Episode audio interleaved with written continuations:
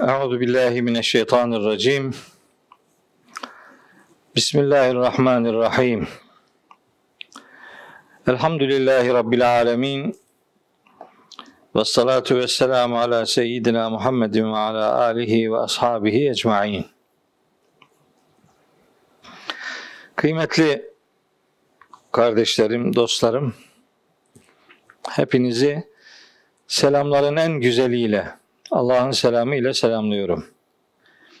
Allah'ın selamı, rahmeti, bereketi, afiyeti, mağfireti üzerinize ve üzerimize olsun. Yıllar önce başladığımız ve adını Envarul Kur'an diye belirlediğimiz Kur'an'ın aydınlığında yürümeye çalıştığımız Kur'an talebeliği yolculuğumuzu 2020 yılının 1 Mart'ı itibariyle pandemiden dolayı bir süre kesintiye uğrattık. 2000 yılının 1 Mart'ından 2021'in 21 Kasım'ına kadar geçen o vakitte maalesef derslerimizi zorunlu olarak yapamadık. Ancak durumun nispeten rahatlamış olması vesilesiyle biz bıraktığımız yerden Kur'an yolculuğumuzu sürdürmeye devam edeceğiz inşallah. O gün bugündür aramızdan ayrılan kardeşlerimiz oldu. Onlara Rabbim rahmetiyle muamele buyursun. Bu süreçte rahatsızlık geçirenler oldu. Mevcut halde rahatsızlık geçirmekte olanlar olabilir. Bundan sonra rahatsız olacak kişiler bulunabilir. Hepsine Rabbim Şafi ismiyle tecelli buyursun diye dua ediyorum. 96. dersi yapmıştık en son. Bugün 21 Kasım 2021 itibariyle 97. derse başlayacağız. Gerek Twitter'dan, gerek Facebook'tan, gerek Instagram'dan hatırı sayılır kardeşimiz Envarul Kur'an derslerinin akıbetini bana sıklıkla sordu. Ben de onlara pandemi nedeniyle ara verdiğimizi ifade ettim. Yoğun bir özlem olduğunu fark ettim. Artık bir takım hijyenik şartları sağlamış olmak kaydıyla derslerimizi yapabileceğimiz düşüncesi bizde hasıl oldu. Biz de o durumu müşahede edince hemen 21 Kasım itibariyle derslerimize yeniden başlıyoruz. Son bıraktığımız gün Kaf suresinin 15. ayetini okumuş ve dersi öyle de bırakmıştık. Aslında o gün bir 15 gün sonraki derste buluşmak üzere diye vedalaşmıştık ama işte o 15 gün maalesef 15 ayı da geçen bir zamana yayıldı. Şükür olsun hamdolsun bugün yeniden bıraktığımız yerden devam etme imkanı Rabbim bize bahşetti. Onun verdiği her nimete hamdü senalar olsun. Ona layık kul olma yol, yol, yolculuğumuzda sizi de bizi de başarılı kılsın inşallah. Kur'an'ı anlama yolculuğu e, iddiasıyla çıktığımız bu hayat seyrinde Kur'an'ın bizi adam etmesi için uğraşıyoruz. Kur'an'ın bize hayat sunması için uğraşıyoruz. Kur'an'ın bizim hayatımıza da inmesi için çaba sarf ediyoruz. Amacımız bilgiçlik taslamak veya işte bir şeyleri daha iyi biliyor görüntüsü vermek filan asla değil. Ben söylediğim bütün sözleri önce kendime söylüyorum. O noktada kendimi bir Kur'an talebesi ve hakikat yolcusu olarak tanıtıyorum. Bu talebeliği hakkıyla yapabilme noktasında Kur'an'la daha birebir iletişim halinde olmanın zorunlu olduğunu, bunun e, keyfe terk edilmemek durumunda bir mecburiyet içerdiğini sıklıkla ifade ediyorum. Tabi bu uzun süre e, zamanın e, verdiği o özel şartlar nedeniyle de ben yaklaşık 30 yıldır hayalini kurduğum e, son 20 yıldır üzerinde bil fiil çalıştığım oldukça hacmi geniş bir tefsir hazırlamıştım. Burada derslerimizde zaman zaman söylüyordum. 30 ee, ciltlik bir Envarul Kur'an tefsiri hazırladım ama henüz bastıramadım. O tefsirin dersleridir bu dersler, Envarul Kur'an dersleri. Ama onun tefsir olarak matbu hale gelmesinden önce bir meal e, kardeşlerimize sunalım istemiştik. Elhamdülillah geçtiğimiz Nisan ayı itibariyle mealimizi önce dijital ortamda, elektronik ortamda, internet ortamında, e, çeşitli aplikasyonlarda, cep telefonlarına indirilebilen uygulamalarda, Apple Store'da, App Store'da e, indirilebilir şekilde onu internete koyduk. Kitap olarak basılmadan önce internet ortamında kardeşlerimizin ona rahatlıkla ulaşabilme imkanını onlara sunduk. Ama Nisan ayı içerisinde de matbu hale getirdik ve e, Nisan'dan işte Ekim sonuna kadar ki sürede e, kardeşlerimizin kitap olarak da çok yoğun bir ilgisine e, mazhar oldu mealimiz. O meale ilgi duyan kardeşlerime bir yüreğe daha dokunabilir miyim amacıyla çıktığım yolculukta e, hep duakar oldum, dualarını bekledim. E, oldukça iyi, olumlu tepkiler aldım. Şimdi o mealin genişletilmiş versiyonunu hazırlıyorum. Biraz daha amacı doğrudan yakalama noktasında bir çabam olsun istedim.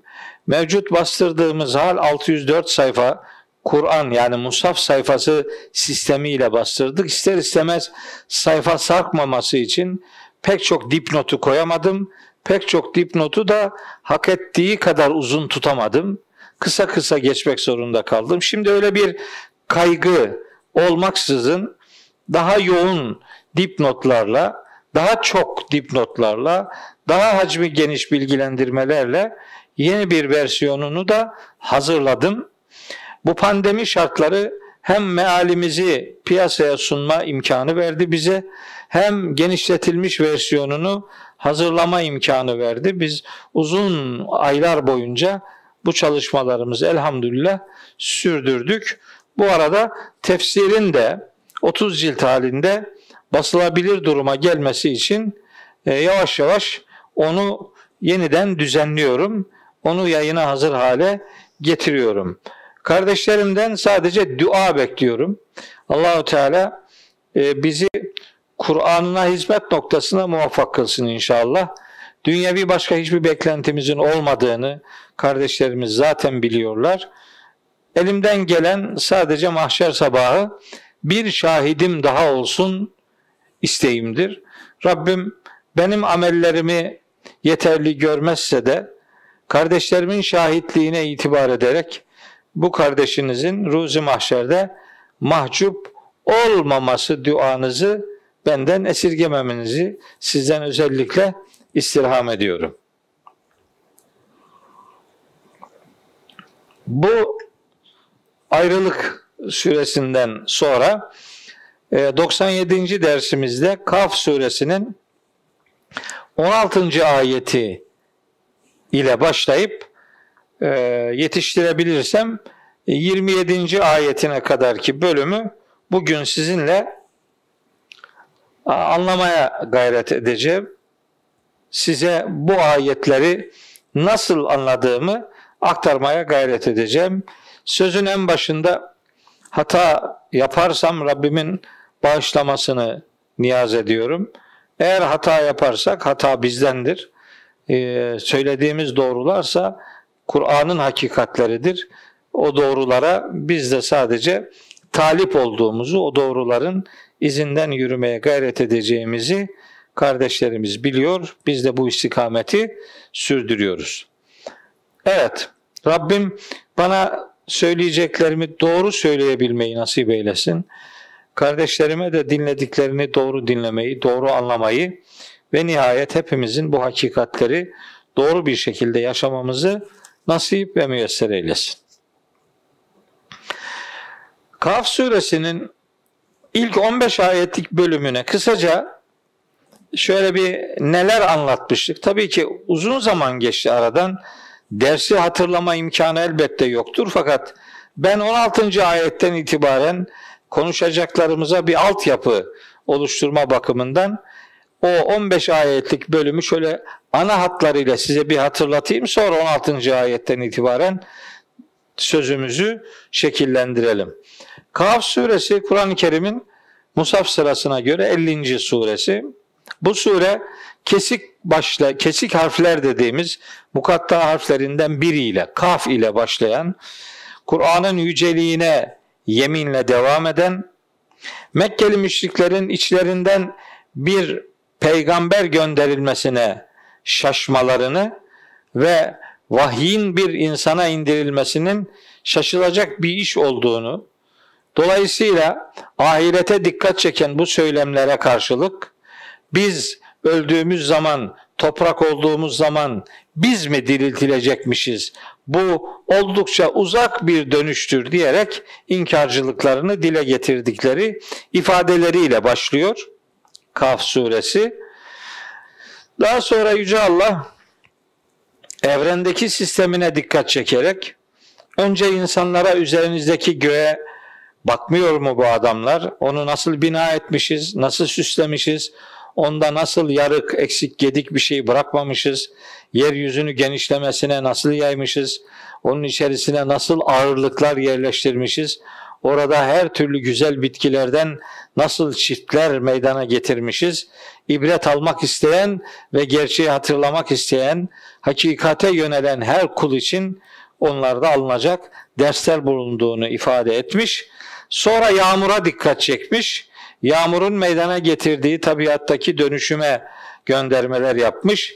Ya yağmur sayesinde meydana getirilen bitkilere, meyvelere, ürünlere, e, insanların bakıp aslında ölü toprağın diriltilmesini öldükten sonra mahşerde diriltilmenin bir öncülü olarak, bir ibret alanı olarak görmeleri gerektiğini insanlara hatırlatmak istemiş.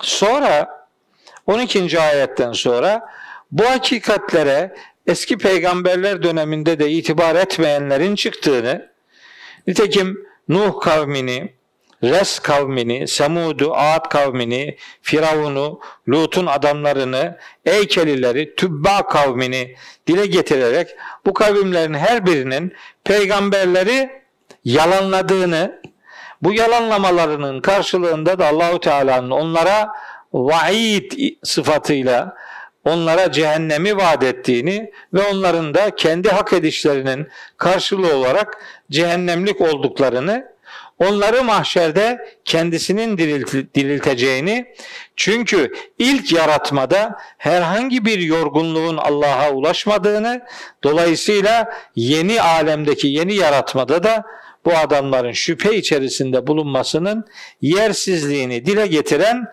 mesajlarla ilk 15 ayetlik bölüm şekillendirilmişti. Kısaca anlatıyorum. Siz zaten beni biliyorsunuz. Ben böyle 15 ayetlik bölümü böyle 2 dakikada filan hayatta özetleyemem. E, ben bu 15 ayetlik bölüme yanlış hatırlamıyorsam 3 tane ders yapmıştım. Bir, bir buçuk saatten hesap edin. Şimdi bunu birkaç dakikada özetledim. 16. ayete bir altyapı olsun. Hani böyle nasıl başladık ona dair bir altyapımız oluşsun diye. Önce 16. 17. ve 18. ayetleri bir grup halinde incelemek gerektiğini düşünüyorum. Allahu Teala bu Kaf suresinin 16. ayetinde e, kötülük sahibi insanoğlunun e, kendini şeytanın güdümüne terk eden insanoğlunun nefsinin ona neler fısıldadığını gayet iyi bildiğini çünkü insanoğluna şah damarından daha yakın olduğunu ifadeyle başlıyor 16. ayette. 17. ayette yapıp ettiği insanoğlunun yapıp ettiği her bir şeyin kaydedicileri olmak üzere sağdan soldan görevli meleklerin onunla birlikte olduğunu ve lafız olarak ağzından çıkan her ne varsa onu o görevli meleklerin kaydetmekte olduğunu ifade eden 3 ayet önümüzde duruyor. Kaf suresi 16, 17 ve 18. ayetler. Şimdi önce 16. ayete biraz daha yakından bakalım. Biraz daha 16. ayeti hayatımıza indirmeye gayret edelim. Metin şöyle, Estağfirullah. Buyuruyor ki Yüce Allah, lekad halaknel insane. Andolsun ki insanoğlunu yaratan biziz. Na'lemu ma tuvesvisu bihi nefsuhu. Ona nefsinin neleri vesvese vermekte olduğunu gayet iyi biliriz. Ve nahnu akrabu ileyhi min hablil veridi. Nihayet biz insanoğluna şah damarından daha da yakınız buyuruyor. Şimdi ayete biraz daha tikel, biraz daha parçacı, biraz daha tahlil edici e, noktalardan yaklaşalım. Şöyle başlıyor ayet-i kerime. Ve lekad halaknel insane. Andolsun ki insanoğlunu biz yarattık. Şimdi burada dikkat çekilen ya da dikkat çekilmesi gereken üç nokta var. Biri ayetin başındaki velakat. Neden böyle bir ifade var? İki, halakna ifadesi neden çoğul gelmiş? Yani Allahu Teala neden ben yarattım demiyor da neden biz yarattık diyor. İkinci nokta bu. Üçüncüsü de ayette geçen el insan kelimesinden maksat kimdir? Her insan mıdır?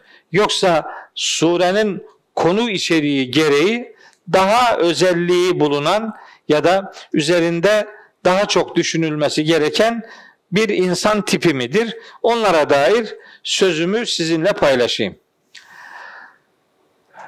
Velekad velekad ifadesi Arapçada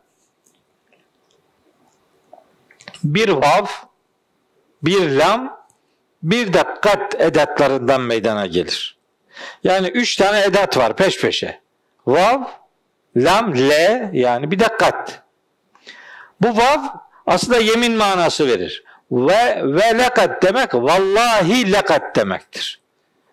Ve Allah'a yemin olsun demek. Le muhakkak ki demek. Kat tabii ki. Yani yemin, tekit, pekiştirme ifadeleri verir. Aslında verilmek istenen mesaj şu. Bu işi yapan biziz, başkası değil. Bu noktada aklınıza sakın ha başkaları ve başka şeyler gelmesin. Vurgulu ifade, yeminli ifade, tekitli ifade, pekiştirilmiş ifade, muhatabın inkar durumuna göre tercih edilen e, metottur. Yani adamın hiçbir inkarı yoksa ona yeminli cevap vermenize gerek yok. Biri karşı çıkıyorsa onun karşı çıkışını törpülemek için ya da onun karşı çıkışını ortadan kaldırmak ve mümkünse inanmasını sağlamak için ifadeleri böyle pekiştirilmiş şekilde getiririz. Bunun Kur'ancası da mesela velakat ifadeleridir. Yemin olsun muhakkak ki halakna biz yarattık. Kur'an-ı Kerim'de bu derslerde pek çok defa aktardım ama aradan uzun zaman geçtiği için belki unutulmuştur. Bir daha kısaca hatırlatayım. Kur'an-ı Kerim'de Allahü Teala kendisi için bazen kendi özel adını Allah lafzını kullanır. Bazen bazı isim ve sıfatlarını kullanır. Bazen zamir olarak kendisine ait ene yani ben zamirini kullanır. Bazen yine kendisine ait olmak üzere ama bu defa üçüncü tekil şahıs olarak hüve zamirini kullanır. Bazen de birinci çoğul şahıs olarak biz yani na, inna, nahnu ifadelerini, zamirlerini kullanır. Niye bu kadar çeşitli kullanımlar var? Yani hem lafzayı celal, hem isim ve sıfatları, hem ene, hem huve, hem nahnu böyle beş çeşit Rabbimizin kendisine nispetle kullandığı ifadeler var Kur'an-ı Kerim'de. Bunun bilebildiğimiz sebebi yüzde yüz budur demiyoruz ama ihtimal bunun bilebildiğimiz sebebi Yüce Allah'ın hiçbir varlığa asla benzetilmemesi gerektiğini zihinlere kazımaktır. Yani hiç kimse Allah'ı hiçbir şeye benzetemez. Şura suresi 11. ayette öyle buyuruyor zaten. Leyse kemitlihi şeyun hiçbir şey onun benzeri gibi bile olamaz. Yani onun benzeri yoktur.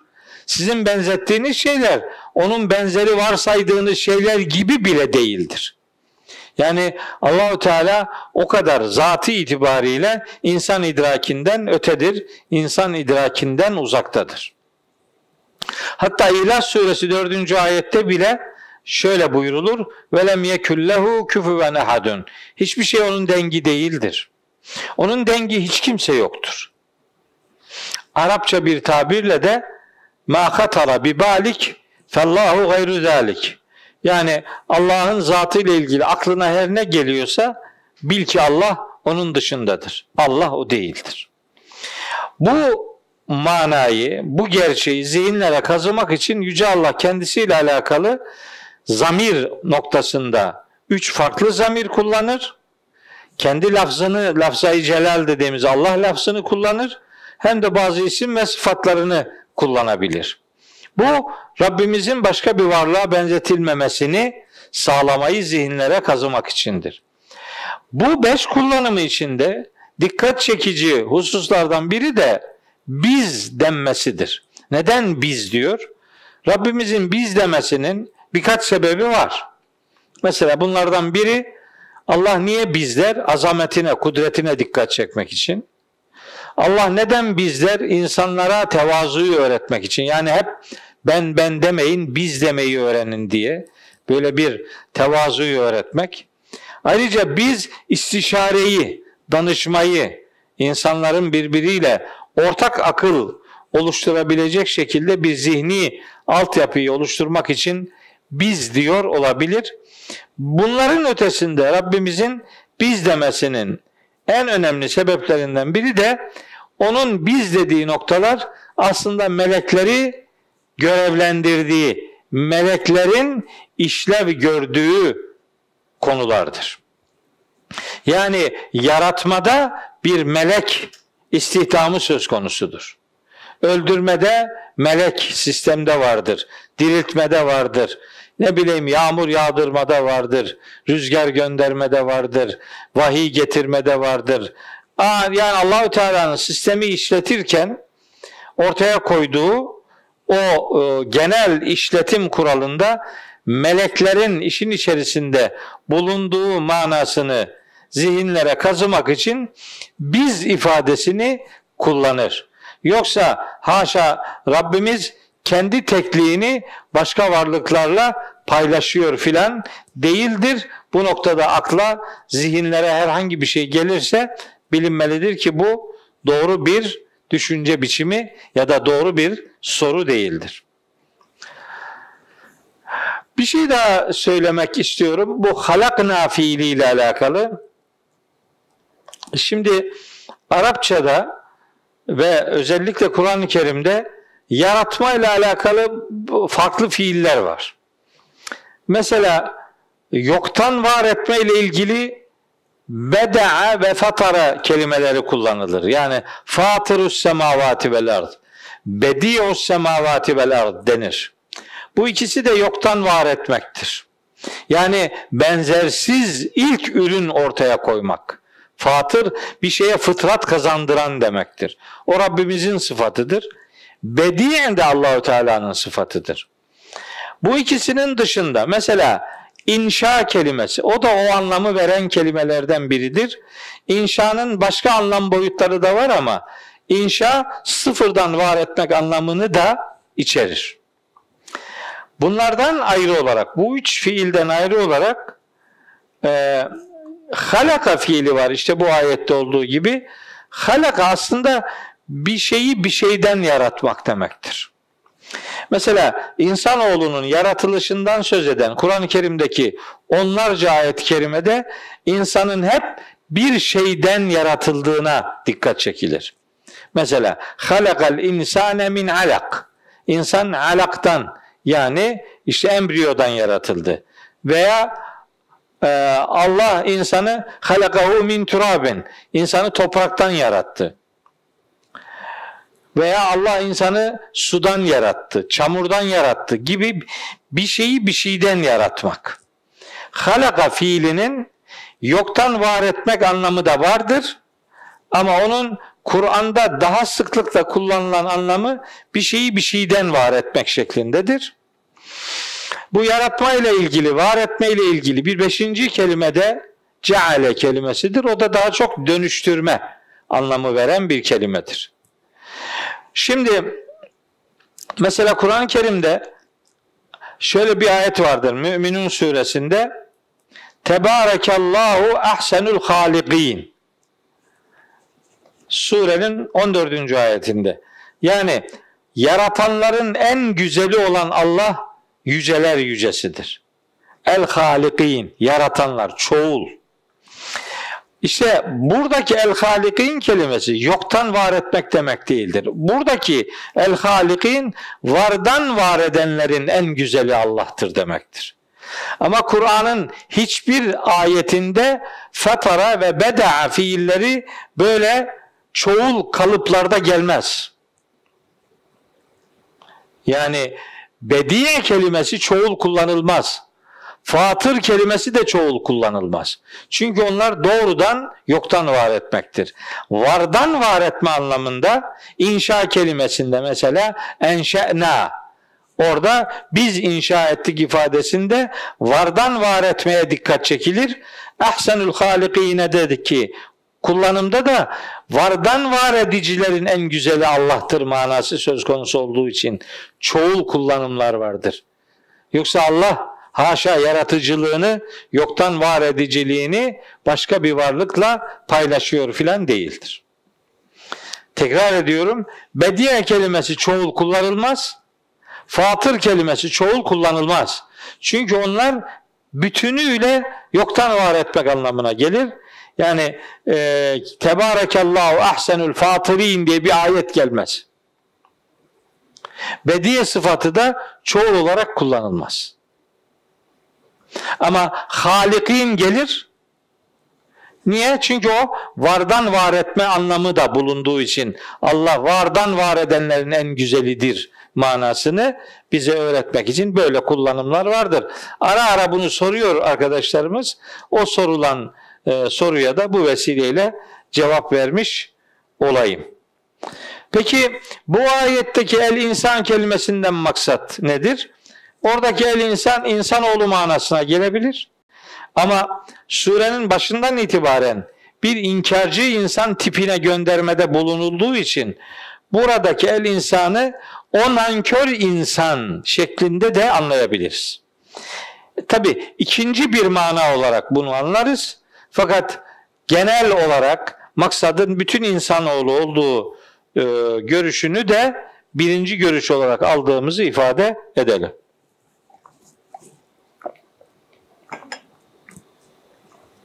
Evet. Bu ilk cümle ile alakalı söylemek istediğim bundan ibarettir. Şimdi ikinci cümle ve na'lemu ma tuvesvisu bihi nefsuhu ve ne'lemu biz biliyoruz ma tuvesvisu bihi nefsuhu insana yani o insana nefsinin neleri vesvese verdiğini, neleri fısıldadığını gayet iyi biliyoruz. Şimdi bu kullanımda da insana vesvese vermek diye bir gönderme var.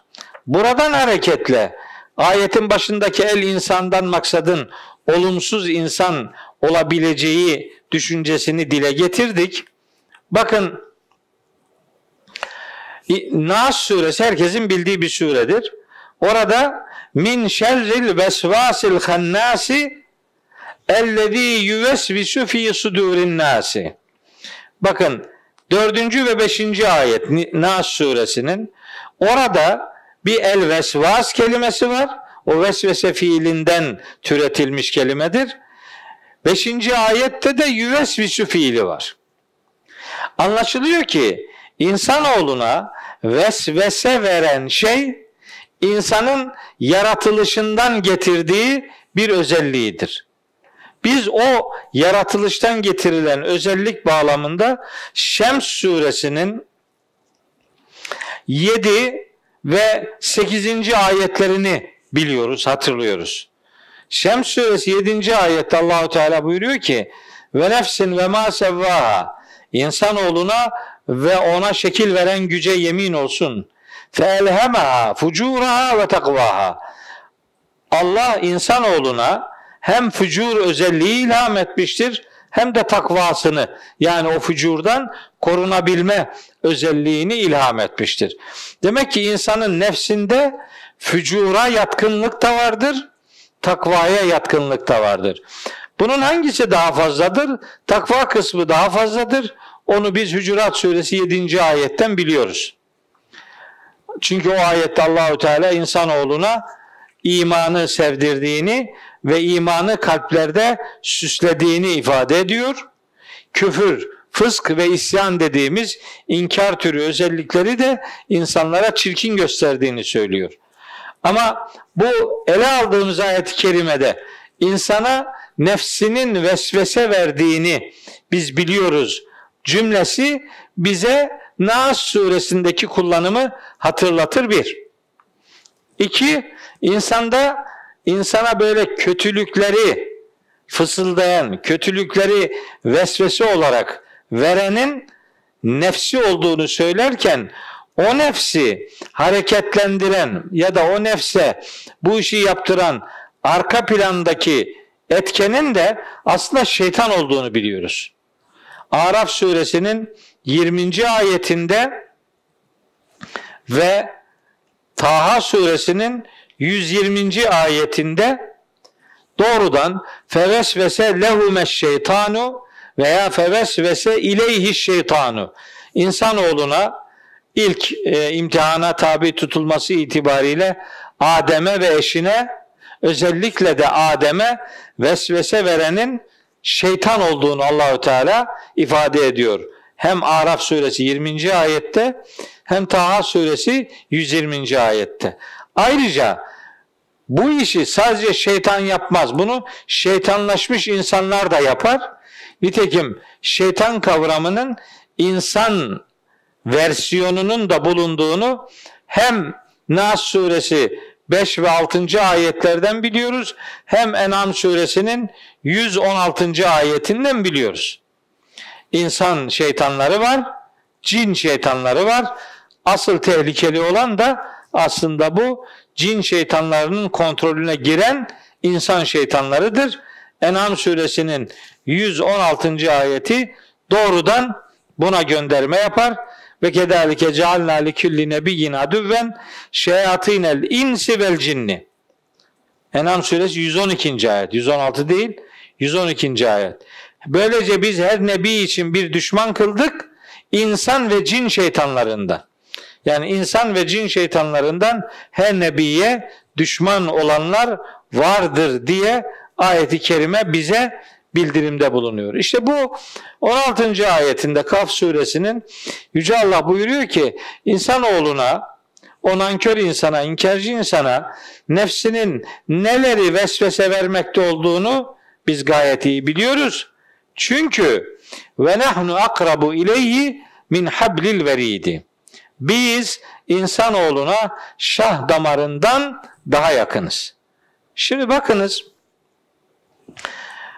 ee, Yüce Allah'la insanın ilişkisi, irtibatı noktasında Yüce Allah'ı uzakta zannedip Allah'la ilişkisini aracılarla şekillendirenler var. Yani kulluğunu Allah'a ibadetini, Allah'a yakarışını başka aracılarla şekillendirenler var.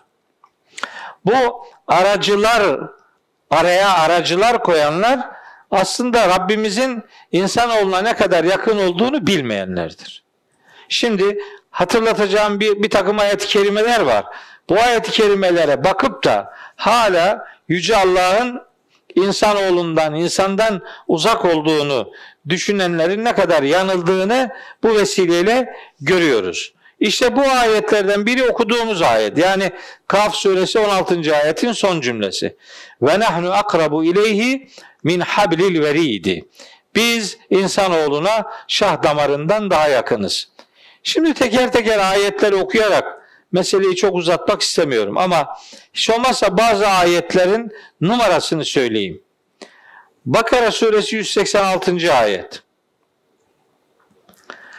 Ve izâ se'eleke ibâdî anni fe inni karibun. Kullarım sana benden sorduğunda de ki ben onlara çok yakınım. Allah insana çok yakın olduğunu söylüyor. Bakara suresi 186. ayette Ucibu davete da'i izâ da'ani. Biri benden bir şey istediği zaman benden isteyenin isteğine icabet ederim diyor Allahu Teala. Mümin suresinde de benzer bir ifade var. Orada da hani yakınlıktan söz etmiyor da buyuruyor ki ve kâle rabbukum Rabbiniz dedi ki ud'uni bana dua edin estecibleküm ben size icabet ederim.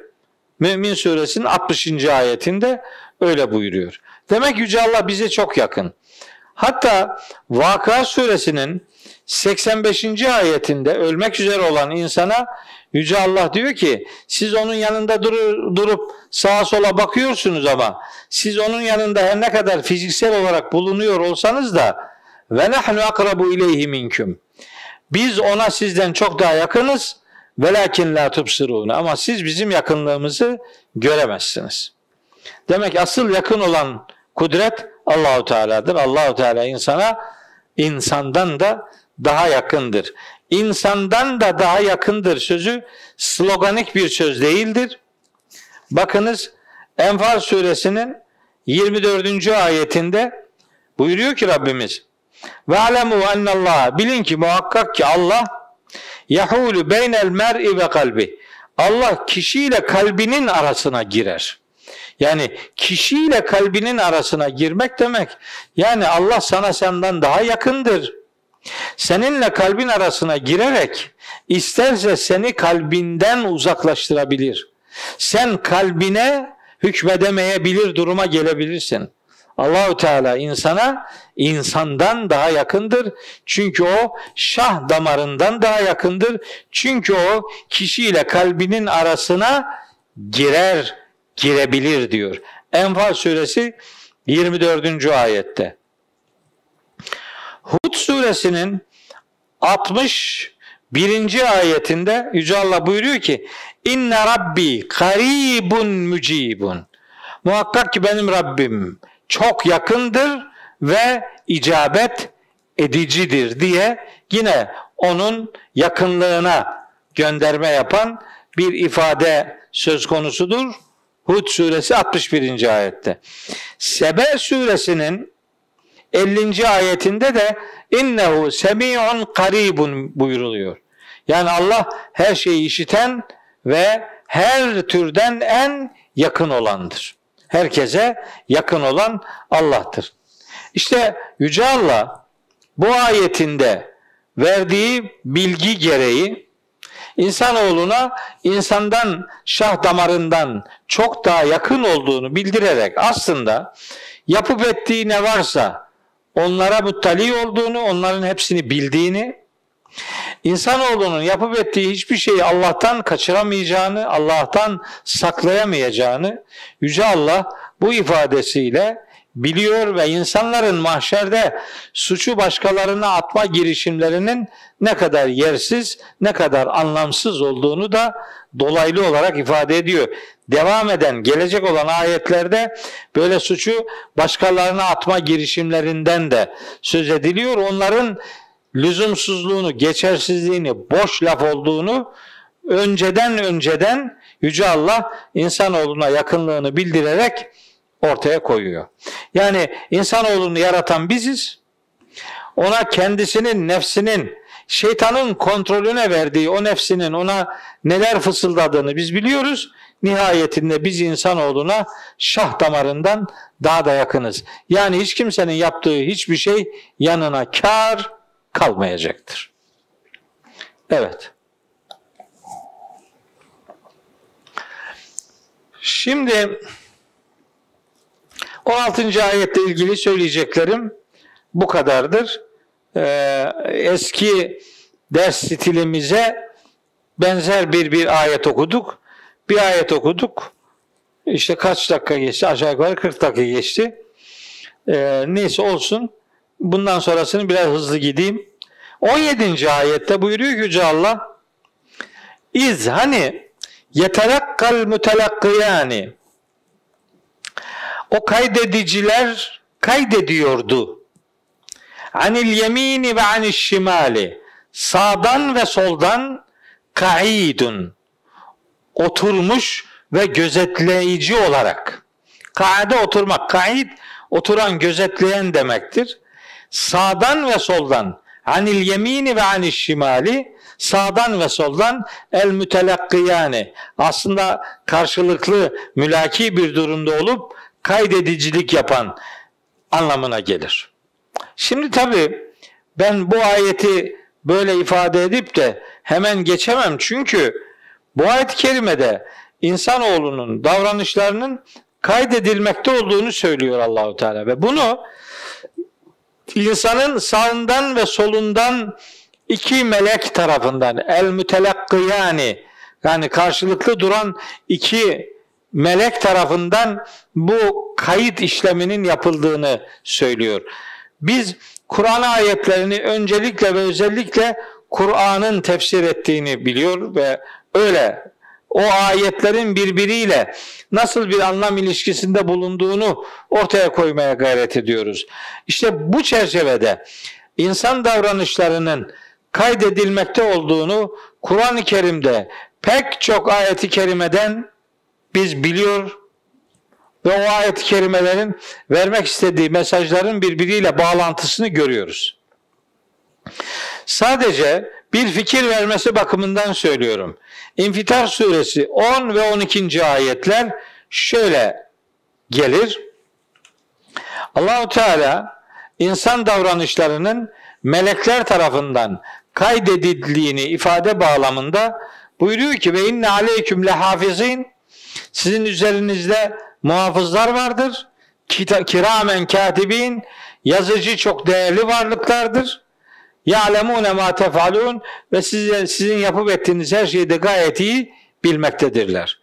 İşte orada yani İnfitar suresinin 11. ayetinde geçen kiramen katibin meleklerine bu Kaf suresi 17. ayette gönderme vardır.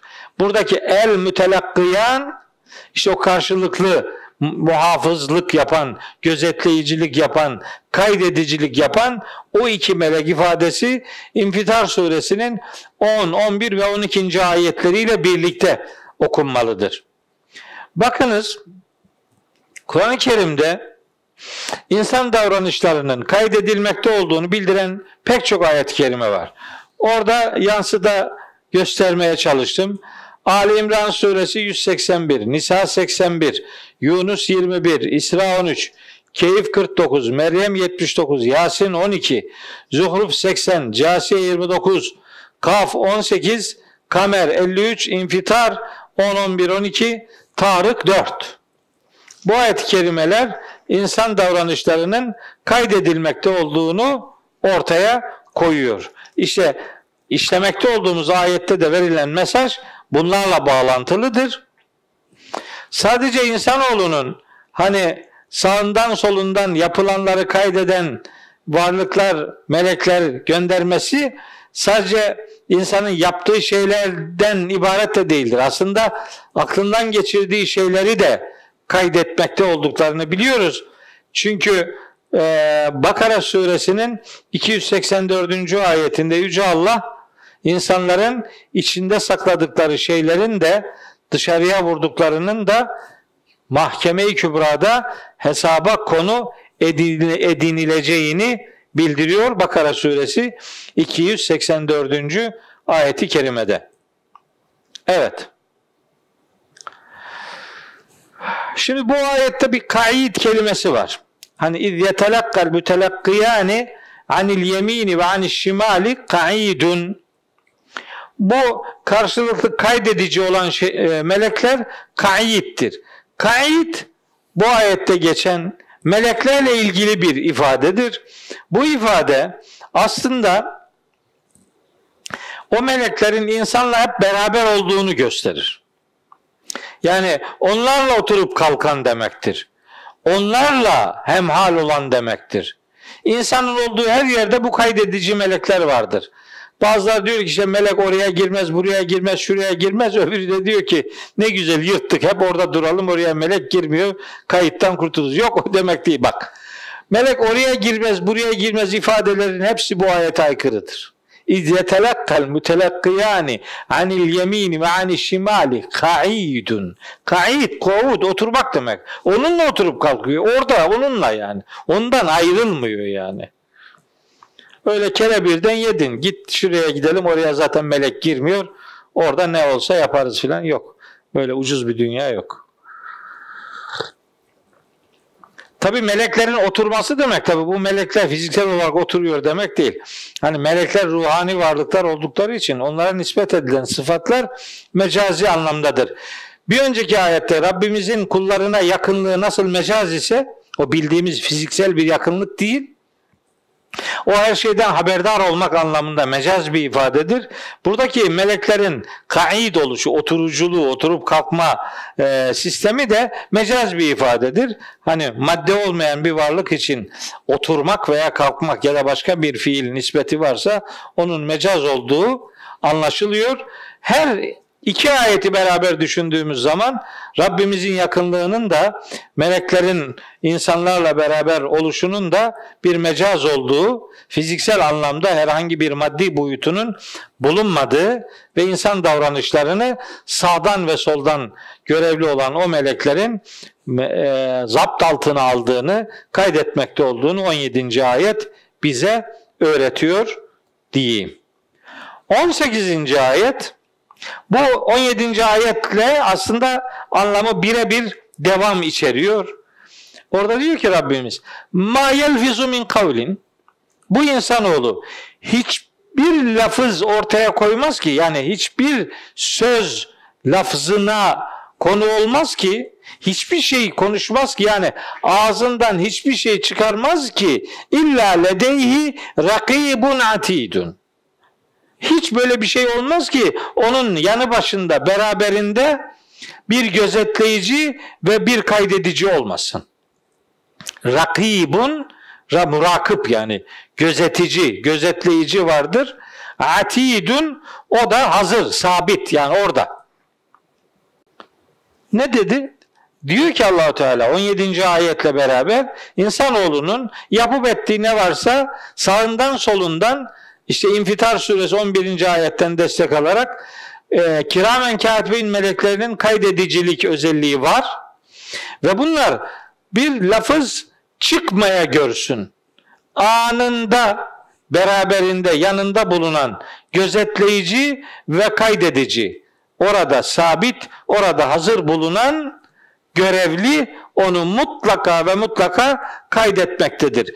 Buradaki mesaj 17. ayetteki mesajı tamam hale getiren bir içeriktedir.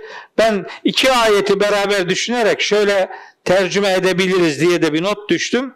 İnsanın sağından ve solundan iki melek onun yaptıklarını kaydetmektedir ve onun yani insanın her bir sözü mutlak surette gözetlenmektedir gözetlenmekte yani muhafaza altına alınmakta kaydedilmektedir.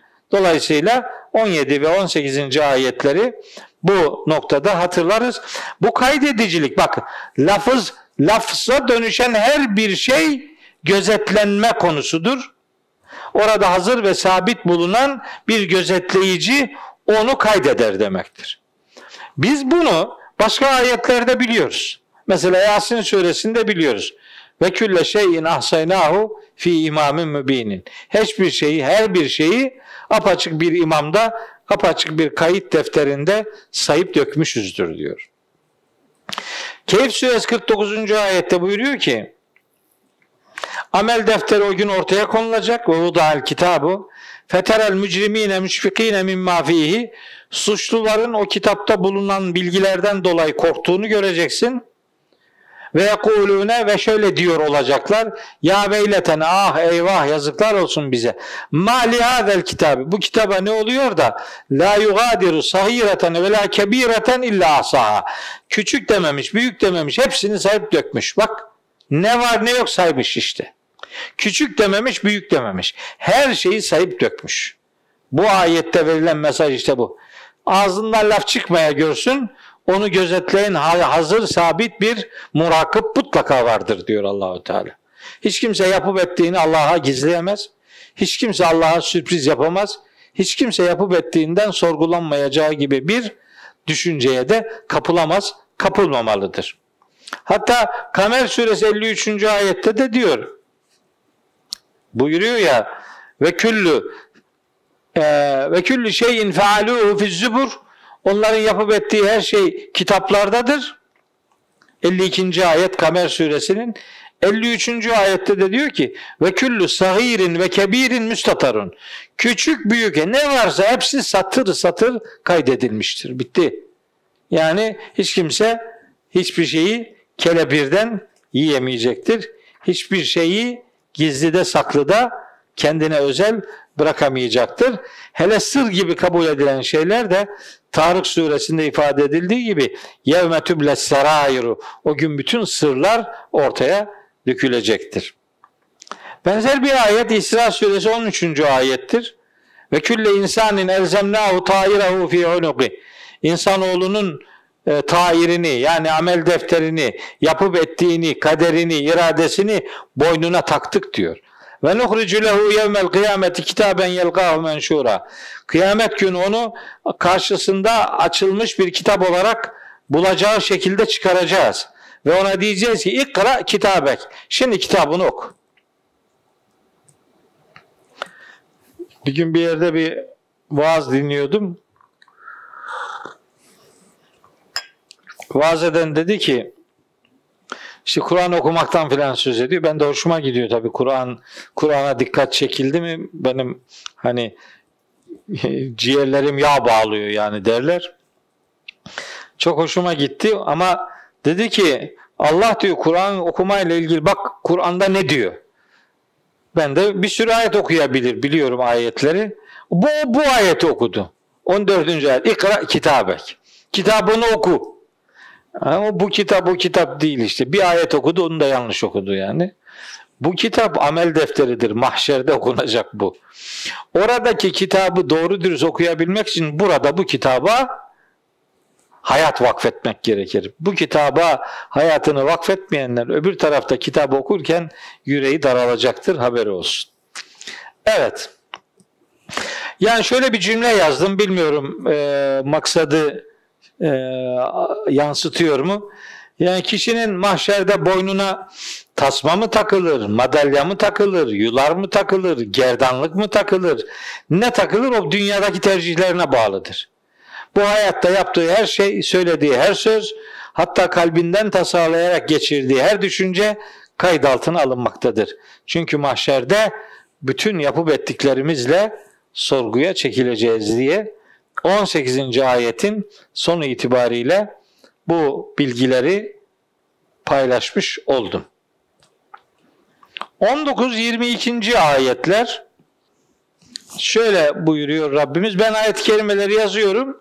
Hepsi böyle bir görülsün e, metin olarak. Sonra teker teker önce 19'a sonra 20'ye 21 22 öyle e, ayrıntılı ele alıyorum ayet-i kerimeleri. Bu ayet grubunda işte ölüm sarhoşluğunun gerçeği getiriciliğinden e, bahsediyor.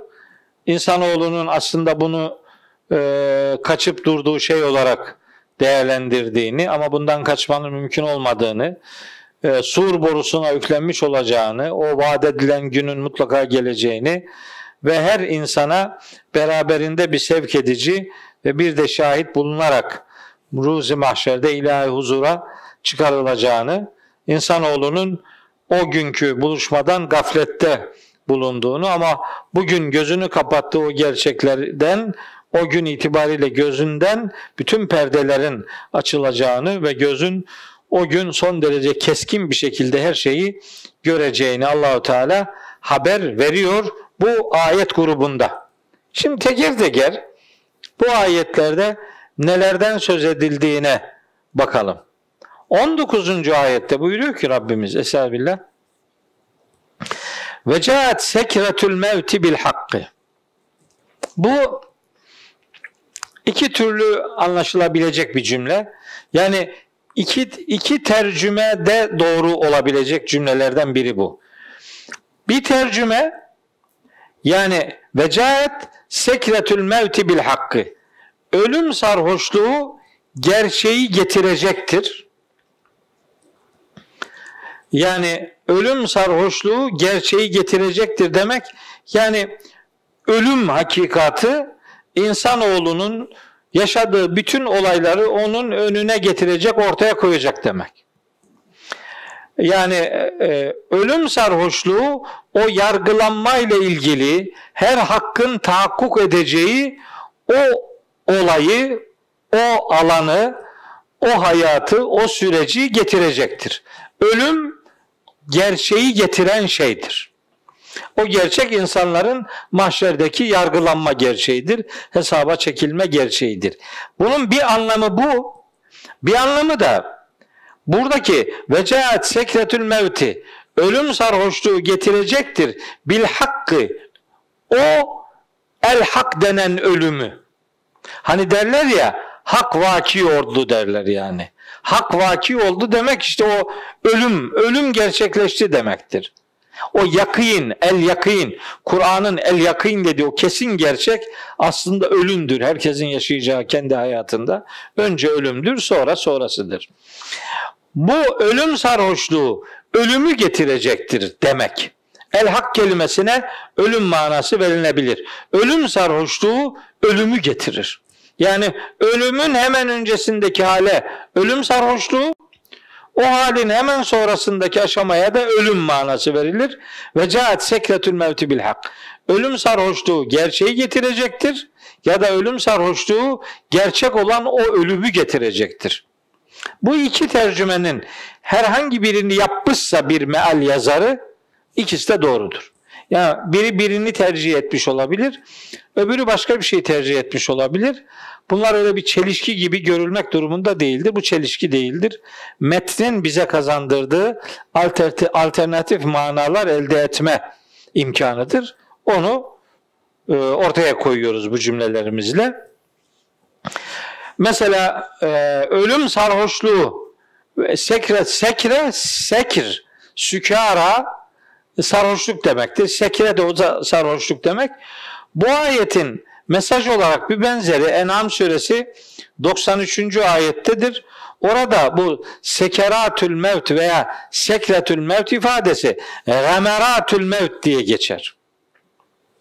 Velev tera izi zalimune Keşke görseydin şu zalimleri ki fi gameratil mevti o ölüm sarhoşlukları içerisindeyken nasıl debelendiklerini keşke görseydin.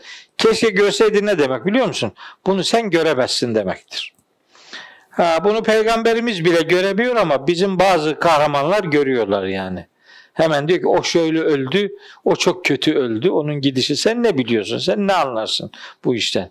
Onu Allah bilir, onu biz bilmeyiz. Keşke görseydin demek göremedin demektir yani. Hatta göremezsin demektir. Yani. Buradan kimse kimseyle alakalı ne yüzde yüz bir tezkiyede bulunsun ne de kimse kimseyi buradan yüzde yüz cehennemlik görsün. Böyle bir hakkımız yok. Bu bizim işimiz değildir. Bu iş Rabbimize aittir. Sekeratül mevt, sekretül mevt, gameratül mevt diye de Enam suresi 93. ayette geçiyor. Sonra buyuruyor ki ayetin ikinci kısmında Zalike ma kunte minhu tahidu. İşte bu da nankör insana hitaben. Buyuruyor ki Rabbimiz. Zalike işte bu gerçek var ya bu bu ölüm denen gerçek. Ma kunte minhu tahidu. Bir sonraki e, şey 14. E, slaytı verebiliriz. Zalike ma kunte minhu tahidu. Buradaki tahidu kaçmak demek. Uzaklaşmak demek. Evet.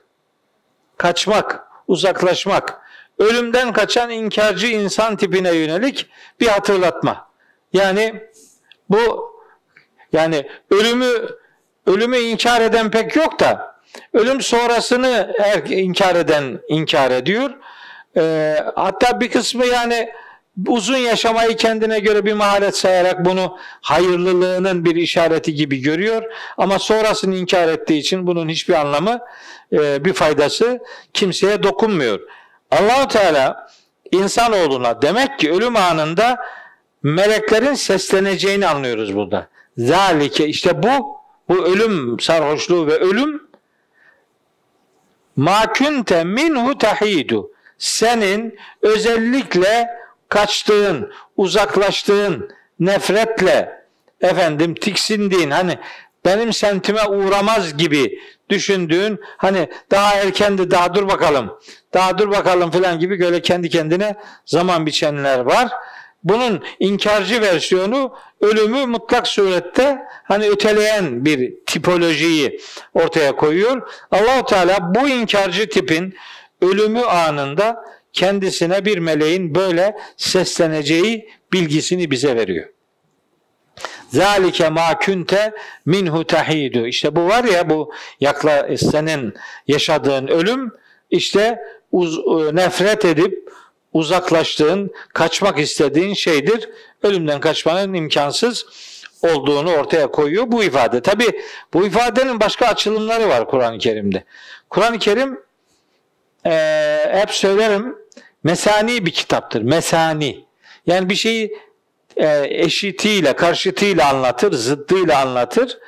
Kur'an-ı Kerim bir de müteşabih bir kitaptır. Yani ayetleri birbiriyle benzeşir.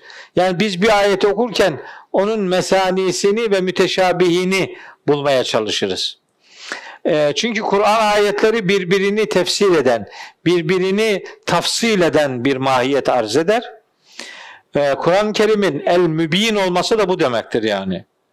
Kur'an-ı Kerim el-mübindir demek. Kur'an-ı Kerim önce açıklayıcıdır demek. O açık el-mübin açıklayıcı demektir. E açıklayıcılığının sonunda Kur'an-ı Kerim apaçık kitaptır. Yani onun açıklayıcılığına itibar etmeyen, onun açıklayıcılığını takip etmeyen, onun bir konuyu nasıl açıkladığını Kur'an'dan öğrenmeyen adam Kur'an'a apaçık kitap diyemez yani. Kur'an ap açık bir kitaptır ancak o ap açıklığının sonucunda apaçık kitaptır. Açıklayıcılığının sonunda apaçık kitap. Açıklayıcılığını bilmiyorsan apaçık olduğunun da farkına varamaz. Nitekim bazı ayetleri okurken hani anlamakta zorlanıyoruz. Zorlanınca adam diyor ki hani apaçık kitaptı niye anlayamıyorsun filan diye. Hatta bazen şöyle diyorlar. Mesela bana bu süreçte çok söylediler. Yani e, bir arkadaş dedik ya Kur'an-ı Kerim 6236 ayet sen yaklaşık 5000 tane dipnot düşmüşsün dedi. Evet dedim sen gene dua et. 5000 bir şey değil. Şimdi yeni çıkacak versiyonunda bu 6000 civarındadır. Belki de daha fazla yani. Niye bu nedir zorumuz ne? Biz aslında laf salatası mı yapıyoruz? Yani aklımıza bir şeyler doğuyor da onları mı söylüyoruz? Hayır. Ayetlerin birbiriyle ilişkisinden yararlanarak ayetleri anlamaya çalışıyoruz. Mübin olan kitabın açıklayıcılığından hareket ediyoruz. Hud suresi 1. ayette Allahu Teala ayetlerinin kendisi tarafından açıklandığını söylüyor. İşte hangi ayetin hangi ayeti nasıl açıkladığını anlama yolculuğudur bizimki. İşte ذَلِكَ مَا كُنْتَ مِنْهُ تَحِيدُ İşte bu kendisinden nefretle kaçtığın şeydir ifadesinin başka versiyonları var. Bunlardan biri Azap suresinde geçiyor. 16. ayette قُلْ لَنْ يَنْفَعَكُمُ الْفِرَارُ اِنْ فَرَرْتُمْ مِنَ الْمَوْتِ اَوِ الْقَتْلِ وَاِذَنْ لَا تُمَتَّعُونَ اِلَّا قَلِيلًا De ki ölümden kaçsanız da savaştan kaçsanız da bu kaçışın size hiçbir faydası dokunmayacaktır. Savaştan şimdilik kaçsanız bile savaş sonrasında zaten çok az yaşayacaksınız. Yani ölümden kaçmanın hiç kimseye bir faydası yok. Ölümden kaçan bilsin ki kaçtığıyla yüzleşecektir. Kaçtığıyla buluşacaktır. Ölümden kaçış ve kurtuluş yoktur. Nisa suresinde de 78. ayette öyle buyuruyor. Eyne ma tekunu yudrikkumul mevtu ve lev kuntum fi burucin müşeyyedetin. İsterse en müstahkem burçlarda, kalelerde bulunmuş olun, ölüm sizi yakalayacaktır. Başka ne var? Cuma suresi 8. ayet var. Kul innel mevtellezî tefirrûne minhu fe innehu mulâkîküm. Kaçıp kendisinden kaçıp durmakta olduğunuz ölüm var ya size mutlaka mülaki olacak. Yani sizi mutlaka yakalayacaktır. Oradan kaçış kurtuluş yok. Benzer bir ifade aslında Ali İmran suresi 154. ayette de var. Ama neyse bu kadarıyla yetineyim. Evet. 20. ayete geldik. 20. ayette Yüce Allah buyuruyor ki şimdi bir insanla ilgili her yani özellikle inkarcı insanın önüne her aşamayı böyle serapa açıyor Allahu Teala. Hani önce diyor ki bak senin aklından neler geçiriyor biz biliyoruz. Bak seni biz yarattık. Bize bir şeyi gizleyemezsin. Bizden bir şeyi kaçıramazsın. Biz sana senden daha çok yakınız. Yapıp ettiğin her şey sağındaki solundaki kaydediciler tarafından zaten kaydediliyor. Ağzından herhangi bir lafız çıkmaya dökülsün. Onu orada sabit bulunan bir gözetleyici mutlaka kaydediyor. Ölüm diye bir gerçek var. O gerçekle yüzleşeceksin.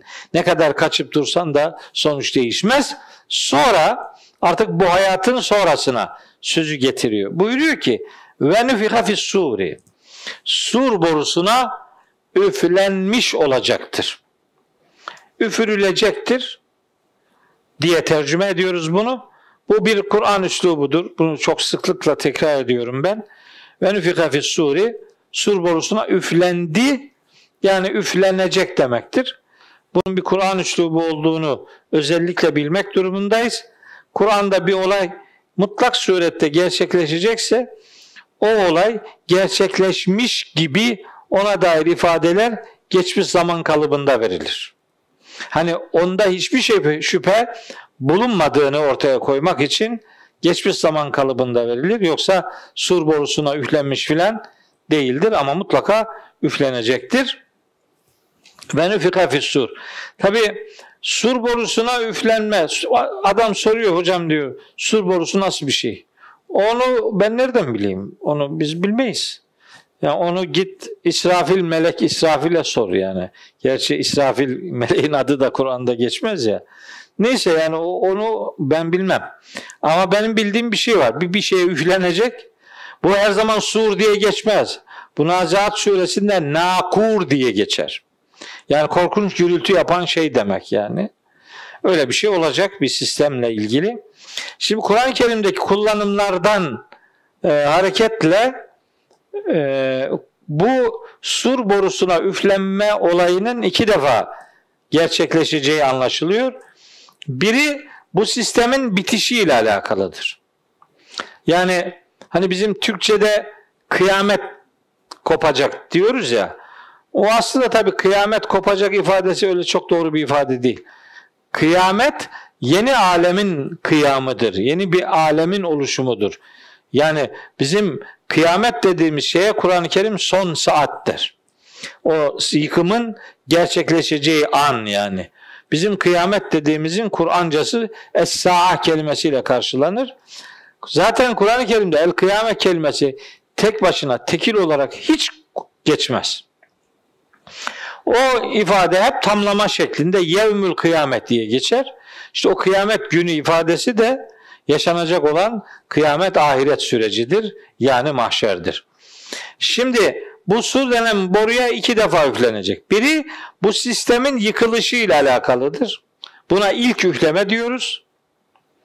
Yani ilk üfleme gerçekleştiğinde bu sistem bite, bitecek yani. Bu bu ayetteki sura üflemenin ikinci üfleme olma ihtimali de var. Hatta burada maksadın ikinci üfleme olma ihtimali bence biraz daha yüksektir. Çünkü devam eden ayetler sanki ikinci üflemeyi çağrıştırıyor ama biri buna ilk üfleme yorumunu yaparsa ona da yanlış yaptın demem. Birinci üfleme de olabilir, ikinci üfleme de olabilir. İkinci üfleme ile alakalı eğer tercihimiz o istikamette olacaksa o zaman ikinci üfleme sura ikinci üfleme buradaki ve nüfika fis suri ifadesinin ve nüfika fis suveri şeklinde okunma ihtimalini akla getirir. Yani Es-sur kelimesi tekil bir kelimedir. Ama aynı harflerden oluşan suret kelimesi var. Tekil. Onun çoğulu da es-suver şeklinde yazılır. Aynı es-sur kelimesi nasıl yazılıyorsa es-suver kelimesi de aynen öyle yazılır. Sadece harekelendirilmesinde vav'ın harekesi konulur. Es-suver suretler demektir. Ve nüfika fis-suver yani ruhlar suretlere, bedenlere üflenecektir manası devreye girer. Yani buradaki üflemenin ikinci üfleme olduğunu söylerse biri bu defa devreye sura üflemenin değil ruhun suretlere üflenmesi manasının devrede olduğu anlaşılmış olur.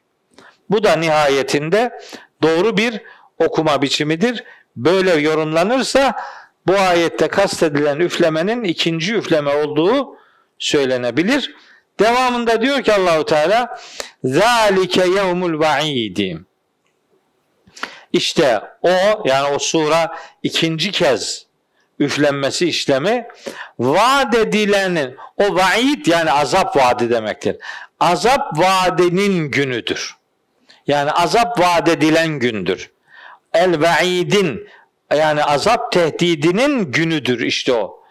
Buradan da anlaşılıyor ki bu üfleme aslında muhtemelen ikinci üflemedir. Bu şeyde bu ayetin bu cümlesiyle alakalı oldukça yoğun bir açıklama yapmış idim. Bu açıklama yapmamın sebebi şu. Şimdi bu o azap vaadinin günüdür demek. Bununla ilgili tabi ayetler var. O vaat, el vaat, el vaid ifadeleri mesela Mekkeli müşrikler Kur'an-ı Kerim'de altı defa aynı metinle kullanılan bir e, ayet-i kerime vardır. Ve yekulune meta hadel vaadu in kuntum sadikin. İşte bu Yasin'de geçer, Enbiya'da, Yunus'ta, Nemil'de, Sebe'de, Mülk'te benzeri işte kıyamette geçer. Hatta bir benzeri secde suresinde geçer vesaire. Eğer iddianızda doğruysanız söyleyin bakalım o vaat ne zamanmış? İfade bu. Alay ediyorlar, dalga geçiyorlar yani. Öyle bir vaat yok. Öyle bir son saatte gelmeyecek. Son adamlar açıktan söylüyorlar. Bakın hemen ayetini söylüyorum size.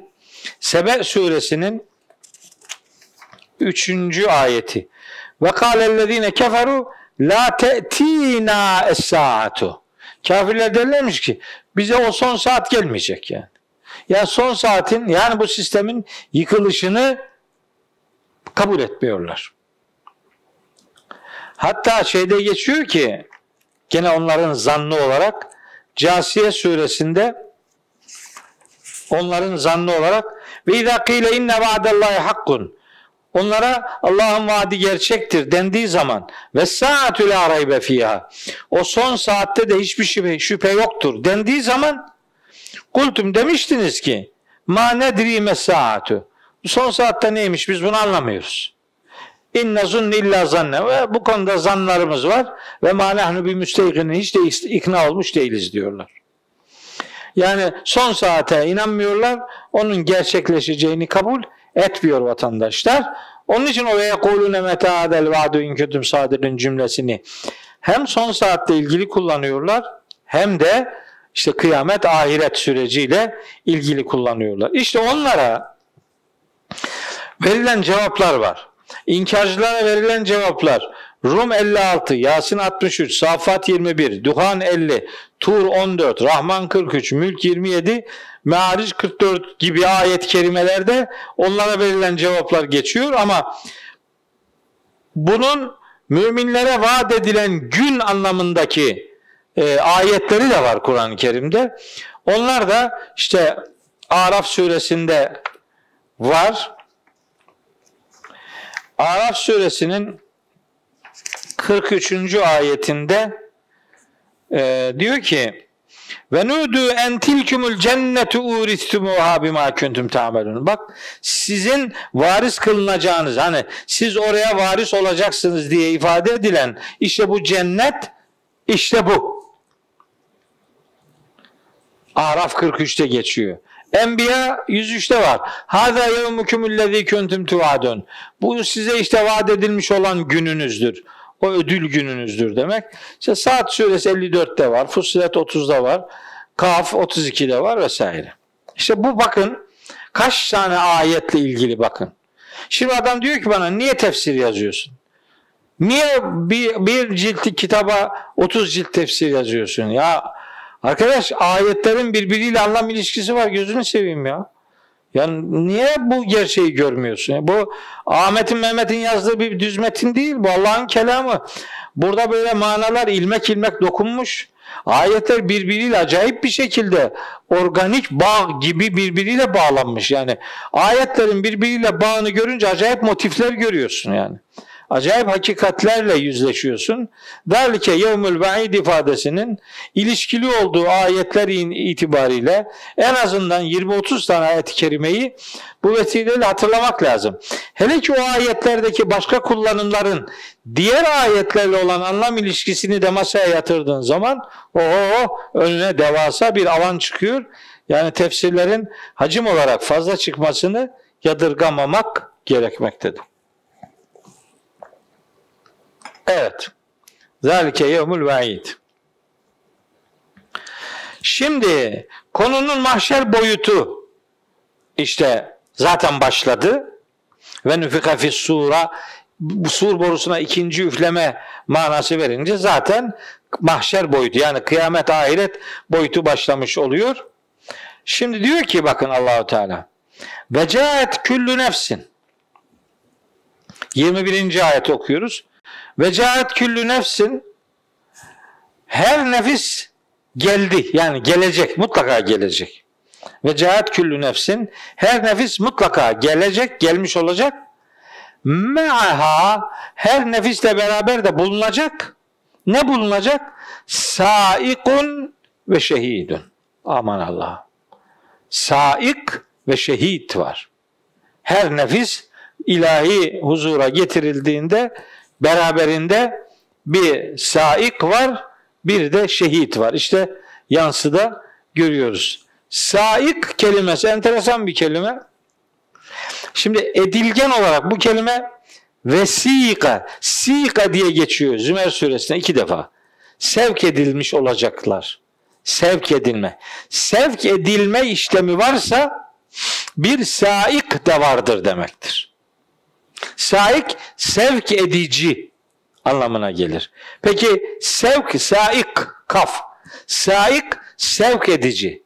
Çeşitli saikler vardır derler ya. Türkçe'de de kullanıyoruz bunu işte. Yani buraya bizi götüren bir takım öncüller vardır anlamında kullanıyoruz. Ama buradaki saik mahşerin bir unsuru olarak bilinmelidir. Kişileri hani yargılama alanına getiren hatta yargılama alanından sonra da hak ettiği yere ya cennete veya cehenneme götüren kişi anlamına gelir. Buna göre saik aslında bir melek üzerinden tanımlanır. Şehit de zaten bunu biliyoruz. Kur'an-ı Kerim'de şehit kelimesi geçtiği hiçbir yerde Türkçe'de kullandığımız manada şehit anlamında geçmez. Şehit şahit demek. Yani Kur'an'daki şehit ve şuhada tabirlerin hepsi şahit ve şahitler demektir. Beraberinde bir saik var yani bir sevk edici, götürücü var. Bir de şehit var, şahit var. Mutlaka şahit var. Biz şimdi Kur'an-ı Kerim'de insan davranışlarının şahitleri noktasında bir sürü ayet biliyoruz. Yani inanın ya çok fazla yer tutacak korkusuyla yazmadım ama yani inanın ya 50'den fazla ayet-i kerime var. Hangi birini yazayım yani? Ee, bu saik ve şehit kelimelerine farklı manalar verenler de çıkmış.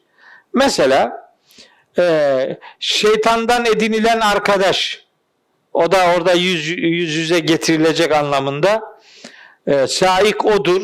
Adamı kötülüğe sevk eden e, arkadaşı yani. Şehit işte melektir diyen var. Şehidin kişinin organları olduğunu söyleyen var. İşte gece ve gündüz olduğunu söyleyenler var. Hatta İbn Abbas'ın saikın meleklerden olduğunu, şehidin yani şahidin kişinin kendi nefsinden olduğunu dile getirdiği bir görüşü var. İmam Mücahit bunlardan birinin yazıcı, birinin e, şahit iki melek olduğunu ifade eden görüşleri var. Her neyse şahitler var insanların öbür alemde yargılamasının adil olmasını sağlamak üzere şahitler gelecek. Bu şahitler mesela yevme teşhedü aleyhim elsinetum ve eydihim ve erculuhum bima kanu yamelun. Ee, orada ayet kelimeler arasına yazmadım onu. Ee, mesela kişinin elleri, ayakları, dilleri, dilleri, elleri, ayakları yaptıklarına şahitlik edecek diyor. Nur suresi 24. ayet o. Hatta idâ mâ câuha şehid aleyhim sem'uhum ve absaruhum ve cülûduhum. Bu da Fussilet suresi 20. ayet.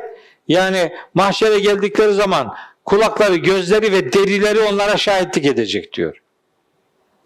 Yani her şey şahitlik üzerine kodlanmıştır. Yani her şeyin bir şahitlik boyutu var ve insanlar yargılanmadan önce o şahitler devreye konulacaktır. Şahitlerin getirilmesiyle ilgili Kur'an-ı Kerim'de dediğim gibi pek çok ayeti kerime var. Hatta bir tane ayet yani çok var da bir tane bir tane söyleyeyim. Bu bizimle alakalı. Yani Allah'ın dini hakkında konuşup da Allah'ı konuşturmayanlar var bu alanda konuşanlar arasında. Değil mi? Öyle saatlerce konuşup da hiçbir tane ayet okumamak Allah adına konuşup Allah'ın kitabını sessizliğe terk eden insanlar var. Bir de Allah'ın demediğini Allah demiş gibi satanlar var. Ya da Allah'ın dediğini dememiş gibi gizleyenler var. Bunların hepsi Allah'a iftira edenlerdir. Hud suresi 18. ayette diyor ki Allahu Teala ve men azlamu mimmen iftara alallahi keziba. Allah'a yalan iftira edenden daha zalim kim olabilir? Ulaike bu bu zalimlik yapan adamlar yuradun ala rabbihim Rablerine sunulacaklar ve yekulu ve yekulu ve diyecek ki el eşhadu mahşerin şahitleri diyecekler ki ve yekulul eşhadu mahşerin şahitleri diyecekler ki haula illezine kezebu ala rabbihim şunlar var ya şunlar bunlar Rablerine yalan isnat edenlerdir. Ela lanetullahi ala zalimin. Allah'a Allah'a yalan isnat edenlere Allah zalimler diyor. Ve Allah zalimler dediği bu adamların aslında lanete muhatap olduğunu ifade ediyor. Ela lanetullahi ala zalimin. O mahşerin şahitleri Allah hakkında yalan iftirasında bulunan zalimlere lanet olacağını bildiriyor. Nerede? Hud suresinin 18. ayet-i kerimesinde ki Hud suresini biliyorsunuz Hazreti Peygamber aleyhisselam öyle diyor. Şeyyebetni e, suretu Hud. Hud suresi beni ihtiyarlattı diyor yani. Niye öyle diyor? Niye? Çünkü bu surenin içerisinde adamı ihtiyarlatan o kadar ayet-i kerime var ki. Festakim kema ürte diye bir ayet-i kerime var. Emrolunduğun gibi dost doğru ol surenin 112. ayeti veya Hazreti Peygamber'in öncesindeki peygamber kardeşlerinin kıssaları, orada anlatılanlar insanı cidden ihtiyarlatacak şeyler. Ee, Efendimiz Aleyhisselam'ın bu Hud suresiyle alakalı o beyanı beni de çok etkilemiştir. Ee, mesela ben zaman zaman düşünürüm Peygamberimiz Aleyhisselam'ı bu sure nasıl acaba ihtiyarlattı diye her ayeti kendi hayatıma taşıma yolculuğu yapmama vesile olur. O hadis metni e, ben de o oradan hareketle ayetleri bir daha bir daha kendi hayatıma indirmeye gayret ediyorum. Demek ki kişiler yargılama alanına getirilecek, beraberlerinde bir sevk edici bir de şahit bulunacak. Ve ona denecek ki bu bu yani olumsuz insan tipine denecek ki 22. ayette "Lekad kunte fi gafletin min hada." Sen bu olaydan gafletteydin.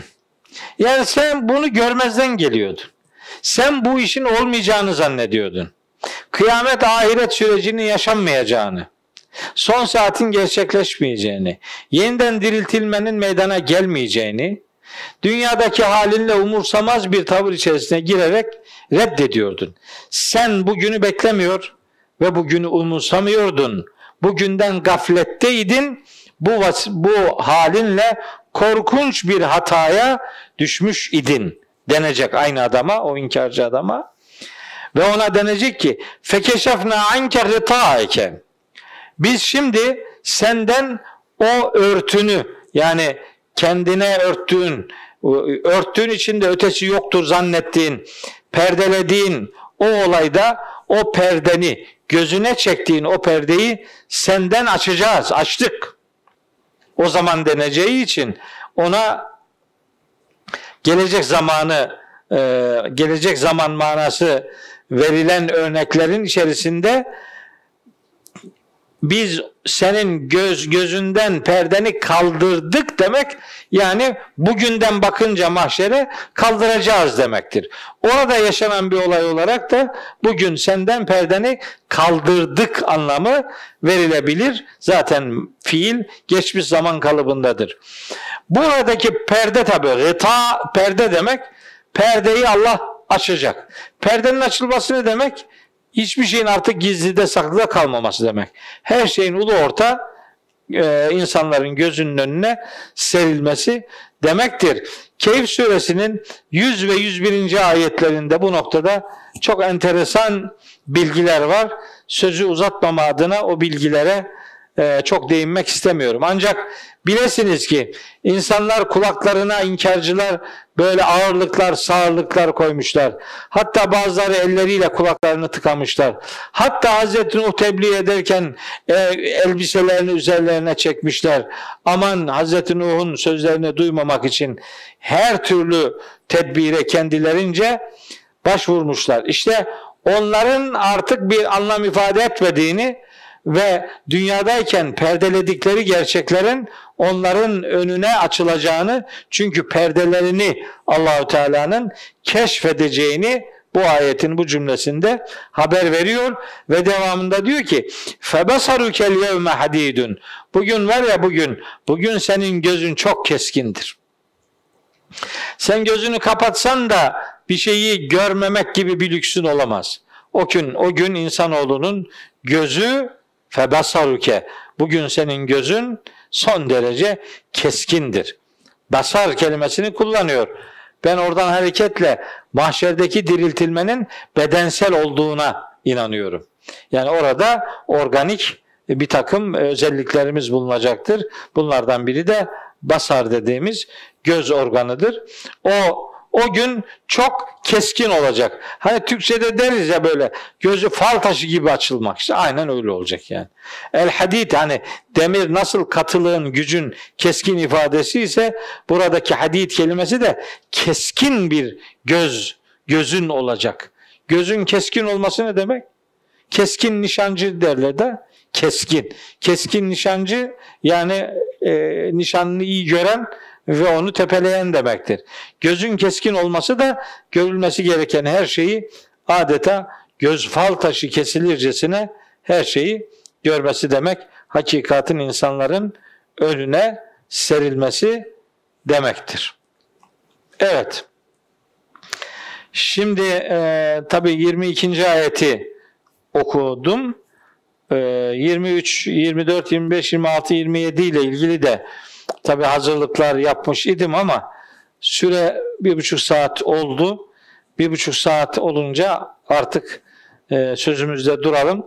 Tam hazır ayet grubu bittiği için 16, 17, 18'i bir ayet grubu olarak 19, 20, 21, 22'yi de bir başka ayet grubu olarak iki ayet grubunu sizlere aktardım. İnşallah bir sonraki derste 23. ayetten itibaren okumaya başlar ve öyle de Kur'an yolculuğumuzu sürdürmeye gayret ederiz. Rabbim mahşerde dünya hayatında hakikati görüp orada da gerçeklerle huzurlu bir şekilde yüzleşecek insanlar arasına bizi ilhak eylesin. Bu ayette ifade ettiği gibi dünyada hakikate gözlerini perdeleyip orada zorunlu olarak gözünden perde açılıp gözü kendi perişan durumunu keskin bir şekilde görecek kişilerden eylemesin diye duamı ve niyazımı yineliyorum. Ee, bir buçuk senelik aradan sonra bu ilk derste sizlere Kaf suresinin bir grup ayetini aktarmaya gayret ettim. Umarım hata yapmamışımdır. Hata yaptıysam hata benimdir. Doğrular Allah'ın kitabınındır. Doğruların izini sürebilen, hakikat yolculuğu yapabilen Kur'an talebelerine selam olsun diyor. Hepinizi Allah'a emanet ediyorum.